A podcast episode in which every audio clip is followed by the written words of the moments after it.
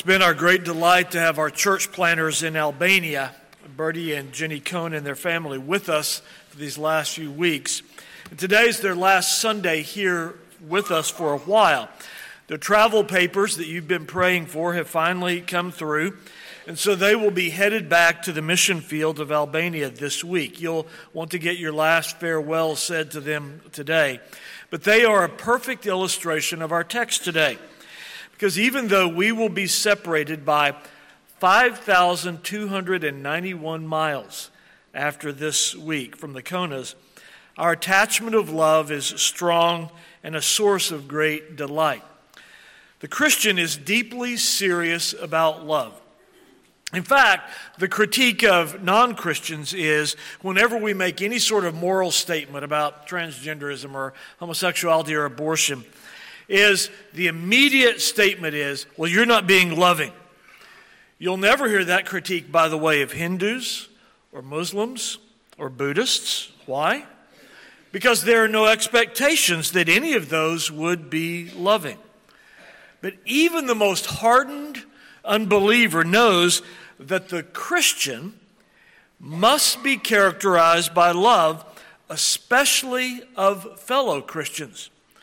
Now, let me hasten to say that the lost man hardly has a clue what love is. We'll see that today in our text as we, as we dig in deep. I hope you have your copy of God's Word open to 1 Peter 1, but you'll need it open because not only will we be looking at that, we'll be looking very in depth at a couple of other parallel texts. Today, we will grow, are going to be digging into the Christian obligation to love fellow believers. And along the way, we'll carefully define love and then make nine specific applications to you. Let's seek the help of the Lord at this time. Ever gracious God, give us now humble, teachable, obedient hearts that we may receive what you reveal in your word and do what you command there. We pray in the name of the Lord Jesus. Amen. Hope you're looking at your copy of 1 Peter chapter 1. You'll need it. I want you to see and be convinced by the words of Scripture. And what you'll notice is, is our text today, we have been preaching in 1 Peter for 10 Sundays, but today represents a huge shift from the vertical to the horizontal. The first 21 verses of Peter's epistle have all been about the vertical. By the vertical, I mean this I mean the believer's relationship with the triune God. And so Peter has been talking about the indicative, what God has done for the believer. Look at your text at 1 Peter 1 and you see, now notice this is all vertical, just you and the Lord. And so in verse 2, Peter speaks of God's electing choice of you, all vertical, you and the Lord. And then in verse 3, God's regeneration of you, the believer, taking out that heart of stone and giving you a heart of flesh. And then again in verse 4, all vertical, God's preparation of an inheritance for the, every elect believer. And then in verse 6 and 7, more vertical, God's ordaining of trials for you to mature you. And then in verses 10 through 12, God's guiding of redemptive history, slowly revealing the glory of Christ down through the ages, but doing so in such a way that the prophets and angels were kept on the edge of their seats. And then you have more of the vertical. Look carefully at your text, beginning in verse 13. We've just been treated to all these things, all these acts of redemption that God has done for the believer. And then, beginning in verse 13, you have the imperative. What should the believer be doing in response to God? Well, in verses 13 through 16, we're told because of all this grace that we've received, believers are under a, a massive gospel duty to, in gratitude, strive for holiness. And we're told in verse 17, still vertical, just you and the Lord. At the center of this sanctification must be the fear of the Lord. And then in verses 18 through 21, the believer, we are told, must keep his eyes fixed on the vertical, fixed on Jesus and his finished redemptive work. And so, if we we're just to stop right now, a believer can be excused from thinking the only relationship that exists is the relationship between God and me and me and God. Just this one vertical shoot. But now you'll be disabused of this Because look at verse 22. Because in verse 22, Peter begins to speak about the believer's horizontal relationships. Peter, look carefully, talks about who the believer must love, the brethren. Then he talks about how the believer must love, sincerely and fervently. I want you to think about those two words. And I'm going to ask you this in 30 different ways this morning. Look around this room right now. This is not an abstract grouping of believers, it's your church, your people, the people who God in His providence has placed you with to struggle all the way to heaven. Let me ask you if your relationship with them can be characterized by these two words. Look at them there in verse 22 sincere love and fervent love. By sincere, I mean no guile, no hidden agendas, transparent, open hearted, open handed, self sacrificing love. And then fervent love. Is your relationship with them, is it a love that burns hot? Not even cold or lukewarm. Is your relationship one that burns hot at all times? Well, I want you to think about why this is a big deal to Peter. And this is why you're going to need your whole Bible. Keep one finger here and look back to John 13 because Peter was there that night that the new commandment was made. Not once, not twice, but three times. When you look back to John 13, Peter was there. He was there in the upper room on that Maundy Thursday night, just hours before Jesus was arrested and then would go to the cross on Friday, when Jesus gave the new commandment. Look at John 13, verse 34. Peter was there, and he heard from Jesus' own lips these words A new commandment, a new imperative, a new mandate do I give to you, that you love one another as I have loved you that you also love one another. By this will all men know that you're my disciples if you have love for one another. And in case any of the disciples in the room weren't quite paying attention and were leaning over and saying, What did Jesus say? Look at John 15, verse 12. Jesus repeats it. John 15, 12. This is my commandment that you love one another as I have loved you. And then in John 15, verse 17. These things I command you that you love one another. Peter heard it three times within the space of 20 minutes. And so, what I want you to do is, I want you to think very carefully with me about this issue of love. I want to begin with your motives. You see the imperative there. You see the command. Jesus gives it three times. Peter, is a faithful apostolic representative, repeats it because that's what the apostles were to do, simply to repeat the teaching of Jesus. And so Peter repeats it here in 1 Peter 1.22. But I want to think about your motives. Why? Why should you love your fellow believer? And I want to point out two motives you should have. The first is the imperative of Christ. And I want to be very clear on this. You have an order, you have an imperative, a command, and it's incredibly explicit. Now, who is it who gives this command? What kind of authority does he have? This is the one who, according to John 1, he's the one who spoke and worlds were created. This is the one who said just before his ascension in Matthew 28 in the Great Commission, All authority has been given unto me. This is the one before whom we are told in Philippians 2 one day every knee will bow. The apostles heard this commandment and they all faithfully repeated it. Not only does Peter here repeat the commandment of Jesus in 1 Peter 1:22, an imperative, love one another fervently with a pure heart. John says it in John chapter 1 verse 4, beloved, let us love one another for love is of God. Everyone who loves is born of God and knows God. He who does not love does not know God.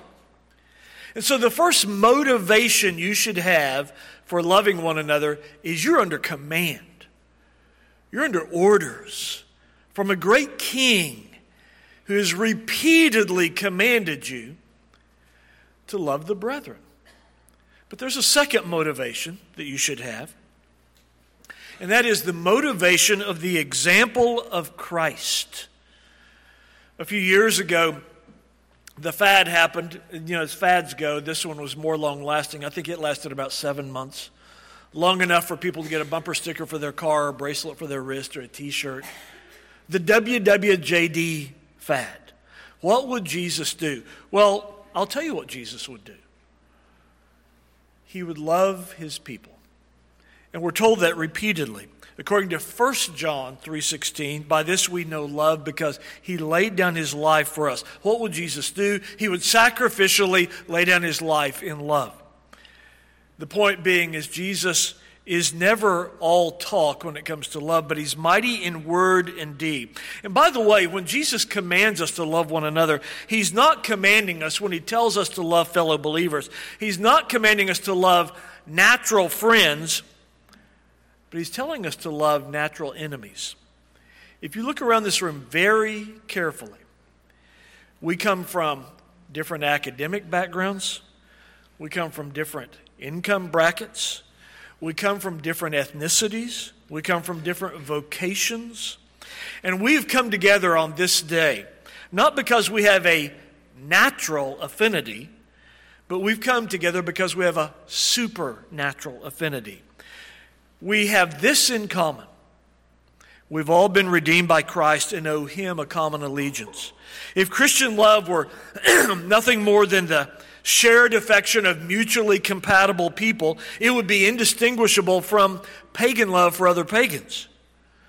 The reason why Christian love stands out as a, as a display for Jesus' sake of mutual love among social incompatibles you will notice that Jesus, and then Peter repeats this, Jesus commands his people.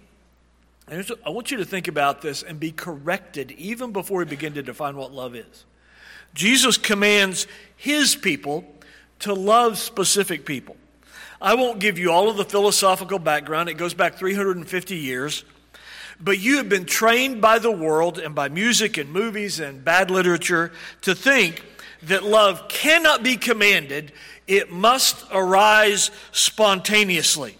That you, I love how our culture uses it, that you fall in love, backwards even, always was someone attractive and pleasing. Have you noticed that nobody ever falls in love at first sight with the unattractive? Well, that's what our culture teaches is you can actually fall in love always with somebody who's like you, attractive and pleasing. But what the scriptures teach is that love is not an autonomous, self acting agency which is supreme and can decide whom it will love and not love. But what the scripture teaches is God objectively dictates who we may and who we must love because He's the sovereign Lord. And since He has set His love on the unattractive and the foolish, that's what we're told in 1 Corinthians 1 he commands us to love those same people, to choose to love them, namely his elect. So I've been saying all of this, and I've, I've yet, on purpose, not yet defined my terms. Look back at 1 Peter 1.22, where Peter is just faithfully, apostolically repeating Jesus' command to love one another fervently. And in the interest of correction, because our culture does this constantly, you are hearing all day, every day in, in music, in media, in literature, what love is. And it's 99.9% of the time always wrong. You're being told that love is an emotion and it's a feeling. I want to speak biblically and define what love is. Love is five things. As I said earlier, then we'll make nine applications to you. You're thinking, Carl, we'll be here till just before the evening service at that pace. Well, if you're a newlywed or a college plus woman, we will excuse you because you have lunch after a while. And so let me answer with what love is by giving you five answers. And I want to retrain your mind and tell you what Scripture says. Because if you're going to obey this command in 1 Peter 1.22 to love one another fervently with a pure heart, you need to know what it is. The first thing is that we are told love is is love is the fruit, the evidence of the Holy Spirit's indwelling. In fact, we're told in Galatians 5, when it gives us nine character traits, the first character trait that we are told that is an evidence that, the whole, that you are converted and the Holy Spirit has come to, to take up residence within you and begin his work of conforming you to the image of Christ. The first evidence is love. How do you know a person is spirit filled. Once again, our culture and aberrant versions of the church have told us the way you know a person is spirit filled is they can jump a pew and roll down the aisle and utter and babble nonsense. That's not how you know a person is spirit filled. The first way that you know a person is filled with the Holy Spirit is they love the brethren the person of the holy spirit we are told in galatians 5.22 indwells the believer and causes that believer to labor for the temporal and the eternal good of other believers and to promote their welfare above their own. Love is first and foremost the fruit of the holy spirit's indwelling. The second thing that love is is love is always always sacrificial. Aren't we told of Jesus? By this we know love. Your ears should be perking up at that point. By this we know love. Because he laid down his life for us. And John, to complete the, the circle, says, and we ought to lay down our lives for the brethren. John is, is teaching us there that true love is always sacrificial. It always moves my concerns, my comfort, my desires to the rear. And it says, How can I serve you? How can I give of my time, my, my wealth, my goods? How can I give of those to you? How can I sacrifice for you? Love is always sacrificial. True love is never a taking thing, it's a giving thing. A third way to describe love. Love is not talk or good wishes or sentiment or emotion, it's action. That's why John writes in 1 John 3:18, "Let us not not love in word or in tongue, but in deed and in truth." Love doesn't say to the hungry person in our midst, "Be warmed and be filled." I love you. Be warmed and be filled. Love feeds and provides and serves. A fourth aspect, and if there's anything our, we should have learned in the last three years under COVID, it's this love always delights to be with its object. Do you remember how Paul prayed for the church in Colossae in Colossians 2, verse 2, that they would be knit together? It's a physical term, knit together in love. Love drives you to, to long for those times of communion and fellowship with the body when you can love them and encourage them and build them up. During the COVID era, I had innumerable phone and Zoom conversations. By the way, Nobody despises Zoom more than me after the last three years. First of all, I never can figure out how to mute and turn myself on at the right times. But I had innumerable phone and Zoom conversations with other churches who were trying to figure out how to function as a church. And repeatedly, I spoke with people who said, well, all that really matters is being able to access the preaching of the word. And so if that occurs by me sitting in my pajamas on my couch, that's fine. That's all I need. And so I had to say over and over again it matters that we be together physically. Because that is one of the manifestations and evidences of love. Love delights to be spatially with its object. The church is not just me. Please hear me carefully here. The church is not just me or just you in introverted solitariness, getting my weekly information dump. It is worshiping together. Just a moment ago, as we sang the last stanza of Psalm 1 a cappella, and all you could hear were the voices of God's people. That is the closest you and I will get to glory before you go to the grave. That's as good as it gets right then. Is us being together, unhindered by any other barriers, singing God's praise. At least seven times in his epistles, it's interesting, seven times to five different congregations, Paul expresses this wistful longing. He says, My letter is coming to you, but I really want to be with you. And so Paul writes to the church, for example, in Rome, in Romans 15, he says, I have a great desire after these many years to come to you. I want to enjoy your company. Those are inspired words. Why? Because Paul understands that love is always embodied, it's a physical thing. But then he says the same thing to the Corinthian church, those knuckleheads in Corinth. Paul says, I want to come be with you. I would think, well, Paul, I'd want to run away as far, fast as I could from them. But Paul loves them. And so he wants to be with them. He does the same thing with the church in Philippi in Philippians 2. Then he does the same thing with the church in Thessalonica. And then the same thing with his, his dying words in 2 Timothy to the church in Ephesus. To all of them, he says, I want to come be with you a Zoom service would not suffice. The fourth mark of love is love delights to be with its object. The fifth, and you're going to say, Carl, you're cheating here. This is really like the fifth through the 23rd. But the fifth is, the fifth demonstration of what love is, is love's attributes are carefully defined in 1 Corinthians 13. Look at 1 Corinthians 13. Now, for those of you who had this read at your wedding, oh, I hate to disappoint you and make you mad, but this is not a romance or marriage text.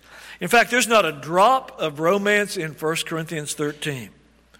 And look carefully there because we're defining today. This is my shot to define what love is. And what 1 Corinthians 13 is about. It's about body life. Do you know how I know that? Context. 1 Corinthians 12, listen to these numerics. 1 Corinthians 12 is about body life. 1 Corinthians 14 is about body life. Any idea what 1 Corinthians 13 that's sandwiched in between is about? It's about body life. And so Paul begins, I hope you're looking at 1 Corinthians 13. Paul begins with a series of hypothetical propositions. And he draws attention to a number of qualities that men admire. He says in verse 1 speaking ability that is spellbinding rhetoric. If it's loveless oratory, it's just noise. Verse 2 prophecy. so you could foretell the stock market or the Major League Baseball standings two months from now or national elections next year. But if it's loveless prophecy, you are nothing. Verse 2 If you understand all mysteries and have all knowledge, but it's loveless knowledge, you're nothing. Or in verse 2 as well, if you possess faith, mountain moving faith, but if it's loveless faith, you're nothing. And then in verse 3, Paul says, if you give everything you have to feed the poor, but it's loveless charity, it is of no profit, it's nothing. And then Paul gets extreme in verse 3 if I give my body to be burned, but if it's loveless, no profit. And what Paul does is remarkable in verse 4. He returns, he turns from a situation in which love is lacking in those first three verses to one in which it is present. And he describes the characteristics of true Christian love for others in the church. Now, if you're, if you're saying, I want to learn how to love, Carl, I realize I'm deeply deficient, stare at these words with me. This is a crash course on what it means to love. In verse 4, Paul says, Love is long suffering. It's interesting, the most repeated theme in all of Paul's attributes of love is this one long suffering. Do you know why? Because if you're going to be in this congregation in a year, five years, 10 years, 15 years, do you know what attribute you're going to need? Patience, long suffering, as opposed to impatient and short tempered. The person who loves fellow believers in the church will put up with a lot from them. They'll actually be wronged by other Christians, but endure it silently. And they'll do this over and over and over again since love is, look at verse 4, long suffering. Do you remember what Paul said earlier to the Corinthian church in 1 Corinthians 6? He was rebuking them for taking each other to civil courts and suing one another. And he said, Why not just be wronged? And what he's advocating there is an attitude of long suffering.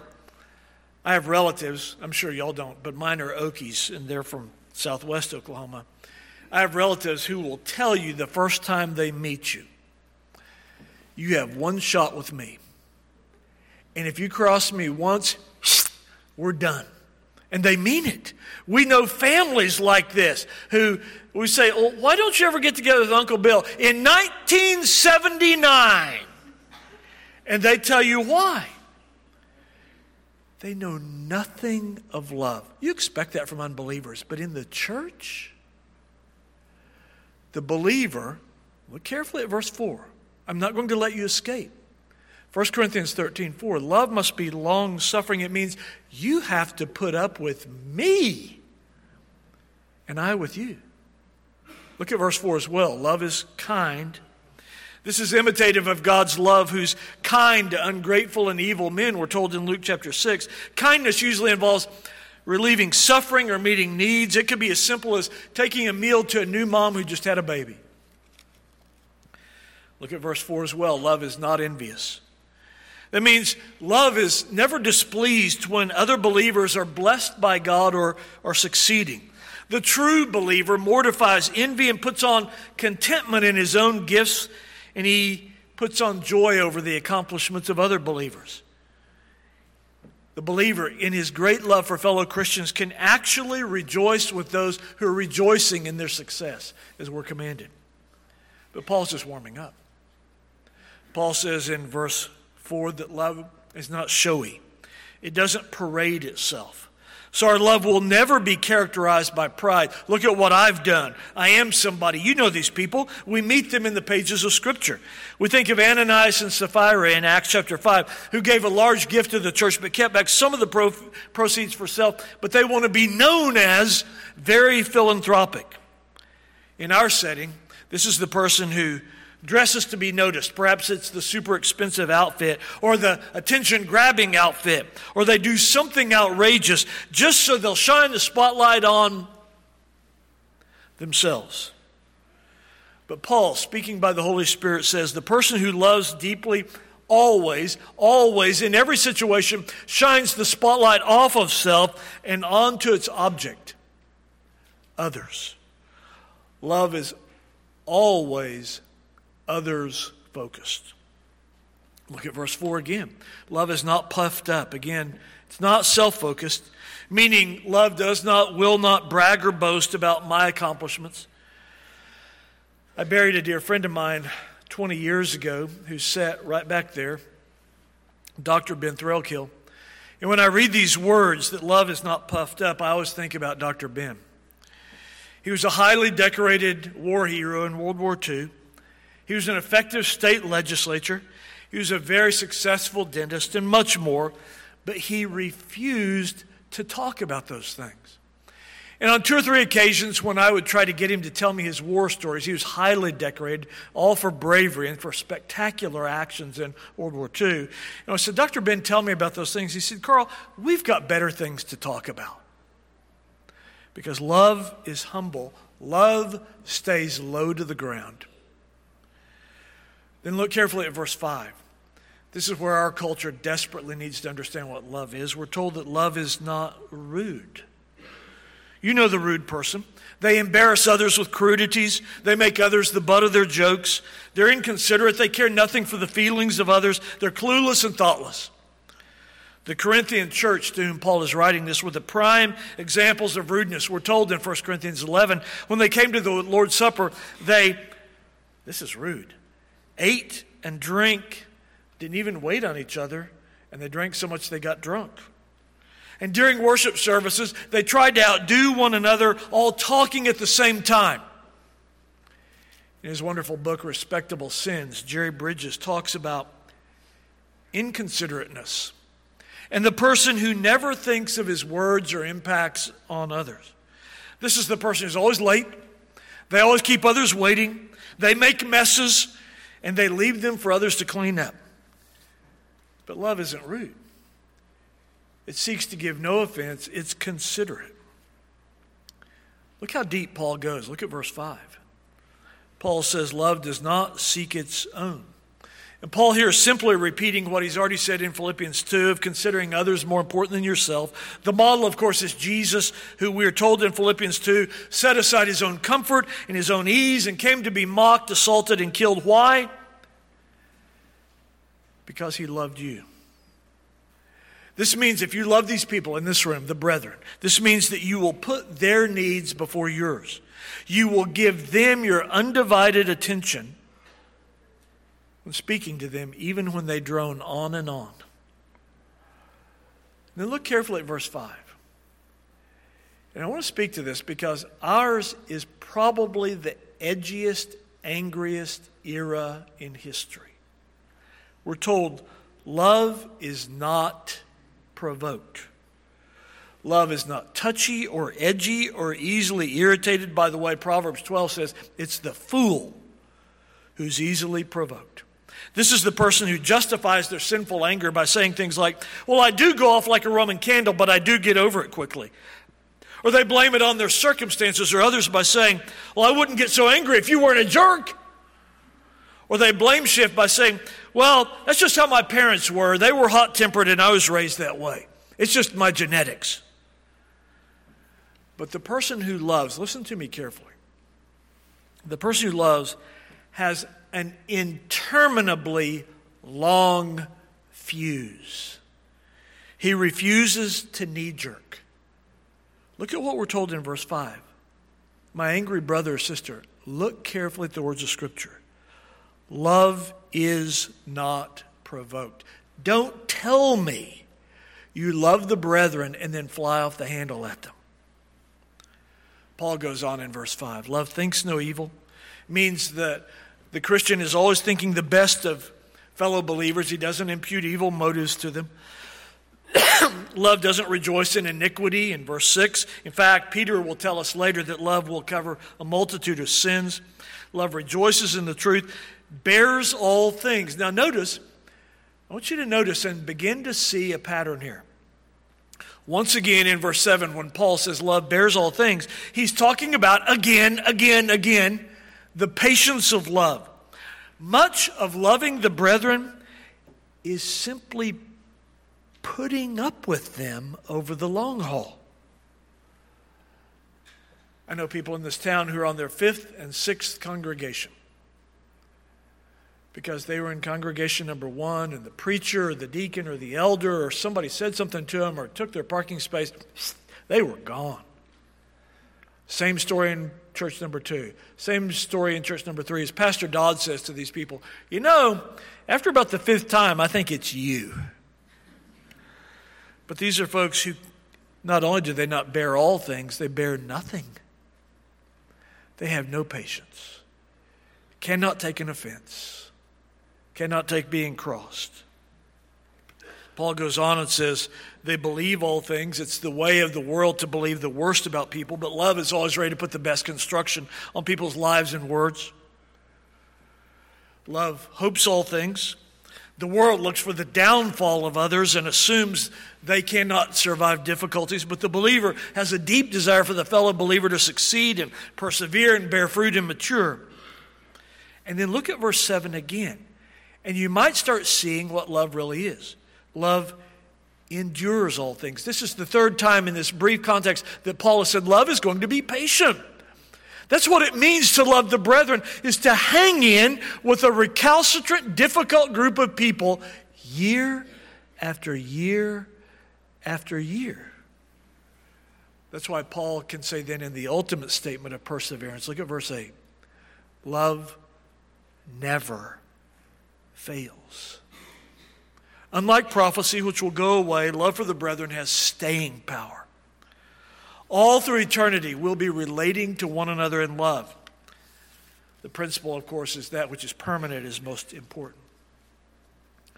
Now go back to 1 Peter chapter 1, because in defining what love is, we've looked at five different things. But I want to make nine applications to you. And you're probably at this point saying, Carl, isn't pretty much everything you've said been application, we're just getting warmed up.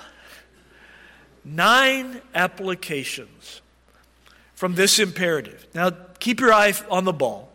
The imperative is this love one another fervently with a pure heart. Application number one to you. This command has great assurance value. There are some in this room who struggle with the assurance of your salvation. Only believers, only the regenerate, according to Jesus, are known and recognizable by this. Jesus says, By this will all men know you are my disciples if you have love for one another. There's some of you in this room when you've come and said, I'm struggling with assurance. How can I know that I, I truly have eternal life? And one of the first questions I always ask is, Do you love the brethren? Well, yeah, I love the brethren, but I'm not sure if I have all my prepositions in the right order. John says, 1 John 3, we know. It's assurance. We know We've passed from death to life because we love the brethren. How does Paul know believers are genuine when he writes to the church in Ephesus in Ephesians 1 or the church in Colossae in Colossians 1? Their love for one another. Love provides assurance. The inverse is true. If a person is not actively loving the brethren as described by Scripture, we can say he's an unbeliever.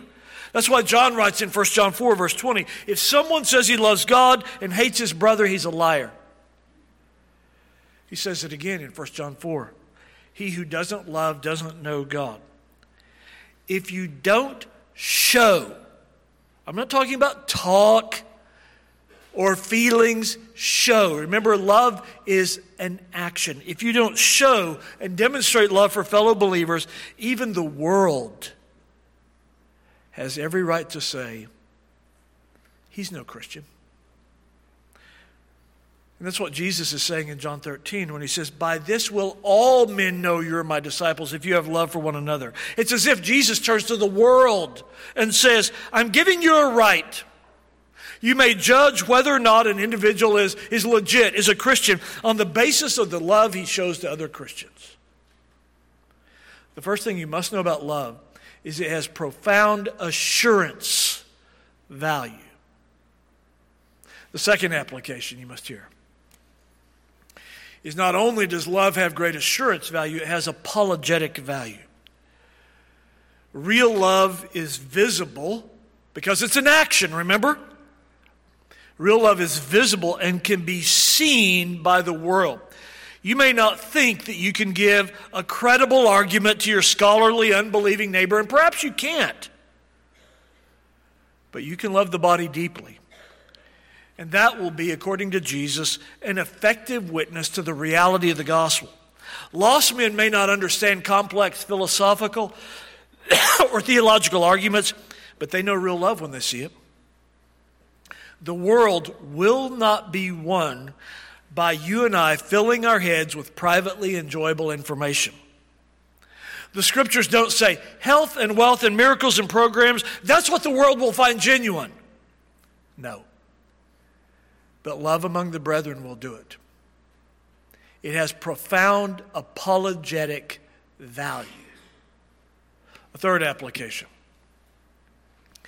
If love is the mark of genuine discipleship, and it is, it's the first fruit of the indwelling Holy Spirit. If love is the mark of genuine discipleship, every time you engage in bickering, telling gossip, receiving gossip, meanness, harshness, you're saying, I'm really not one of Jesus' disciples.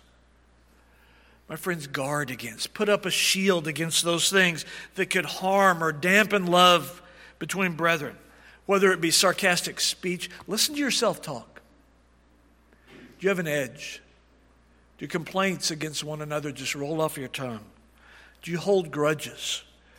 Guard against those things because the mark of the believer is love. A fourth application how? How do you love the brethren? You see, the question isn't, do you love the brethren? Nobody in this room is going to say, no, I, I really don't.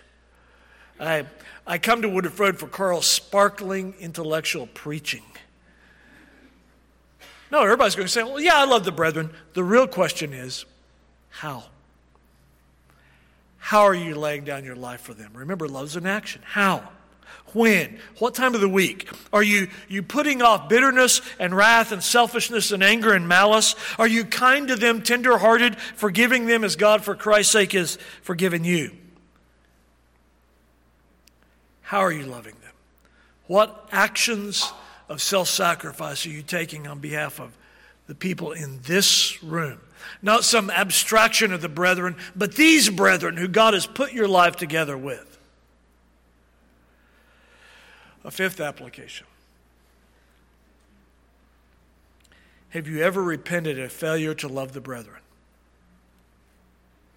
Ever.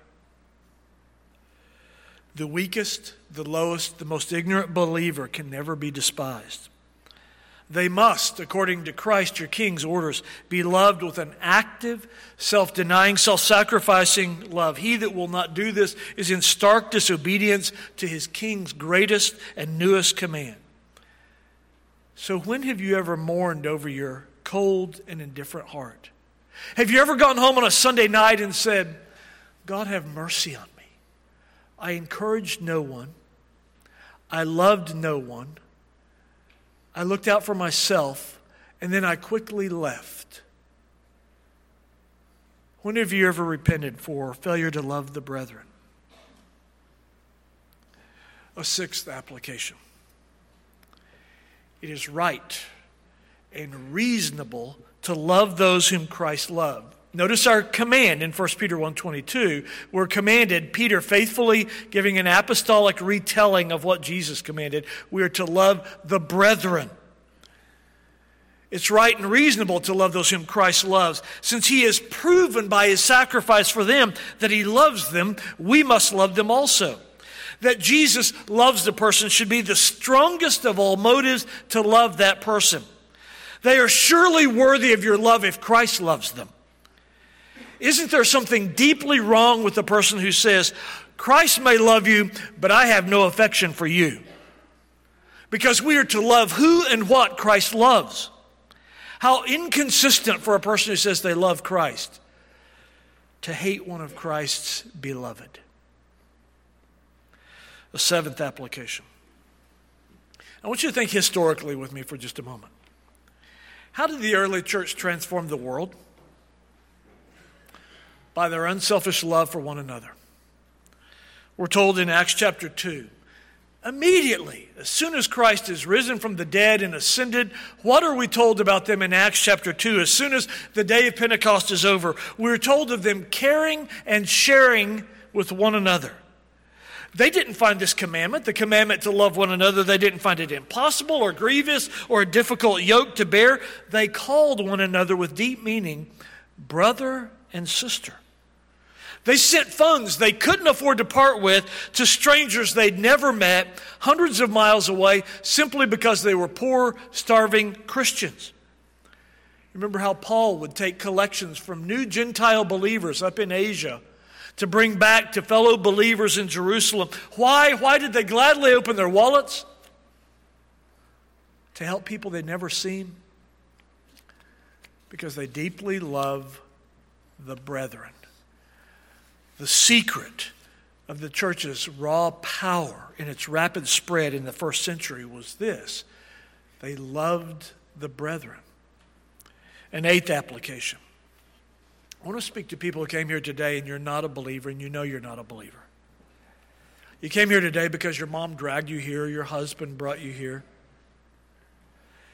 and you're hearing this and you're afraid that if you bow the knee to Christ as Savior and Lord, that He'll rob you of all joy and happiness, that you'll lose all the good times you have with your friends. My friend, you've misunderstood the gospel.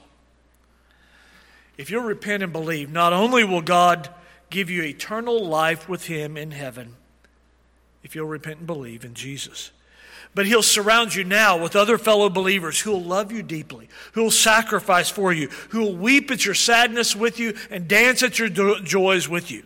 My friend, aren't you compelled today to come to Christ and be loved by Him and His people? A ninth and final application.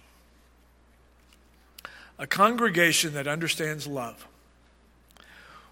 will be a congregation that is hospitable. How can you love people you don't know or spend time with? Let me plead with you to determine today and to make this promise since God has providentially ordained that I would live my life in this congregation with these people, I'm going to love them and not just in talk, but in deed.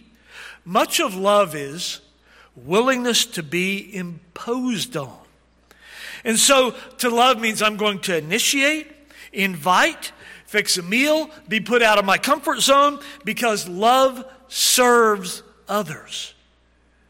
So I'm going to go home and make a plan to have these folks in my home and begin to know them and serve them because love serves others. Christian, God is speaking to you today through His authoritative word. He's commanding you to exercise a sincere love for these people, even to love them fervently. Let's pray together. Our Father, we confess that our hearts are so cold and stony towards one another. But we ask that using your word, by the power of your Holy Spirit, you would change us, work in us, so that we might instead love each other, the people in this room, that we would love them deeply, fervently, sincerely from the heart. And so, Lord, enable us to lift our eyes from ourselves and our selfish preoccupations to see one another.